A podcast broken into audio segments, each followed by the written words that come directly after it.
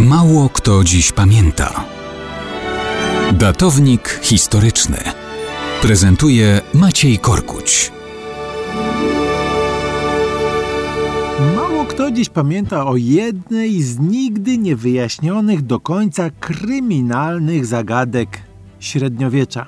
A jutrzejszy dzień to rocznica jednego z takich wydarzeń, które idealnie pasowałoby do jakiegoś archiwum X sprzed wieków. Co się wydarzyło 18 listopada 1330 roku? Otóż tego dnia do zamku wielkiego mistrza zakonu krzyżackiego w Malborku przybywa rycerz, brat zakonny Jan von Endorf. To jest czas rządów wielkiego mistrza Wernera von Orseln. W dziejach państwa zakonnego nad Bałtykiem zapisał się on wielkimi zgłoskami. Przeprowadził reformy administracyjne, zyskał nowe nabytki terytorialne, zarówno drogą zakupów, jak i drogą niezbyt spektakularnych, ale jednak skutecznych działań militarnych prowadzonych przeciw polskiemu królowi Władysławowi Łokietkowi, zresztą także w sojuszu z królem Czech Janem Luksemburskim.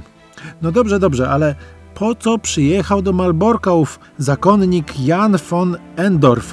Wiadomo, że był to rycerz zakonnik krzyżak, który miał na sumieniu jakieś przewinienia.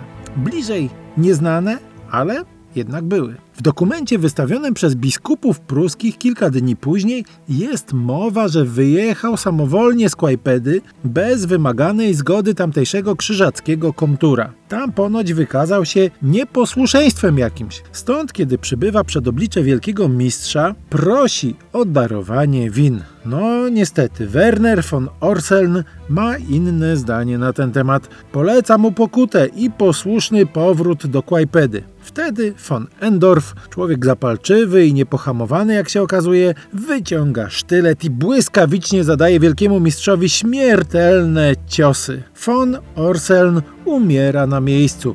Von Endorf przez następne lata aż do śmierci będzie gnił w więzieniu, ale o dziwo nie zostaje skazany wprost na ścięcie katowskim toporem. To tylko powiększa niekończące się pytania. Czy von Endorf działał samodzielnie? Jeśli ktoś za nim stał, to kto? Dlaczego tak zasłużony wielki mistrz musiał zginąć? Ha, oto jedna z niewyjaśnionych kryminalnych zagadek malborskiego zamku i krzyżackiej państwowości.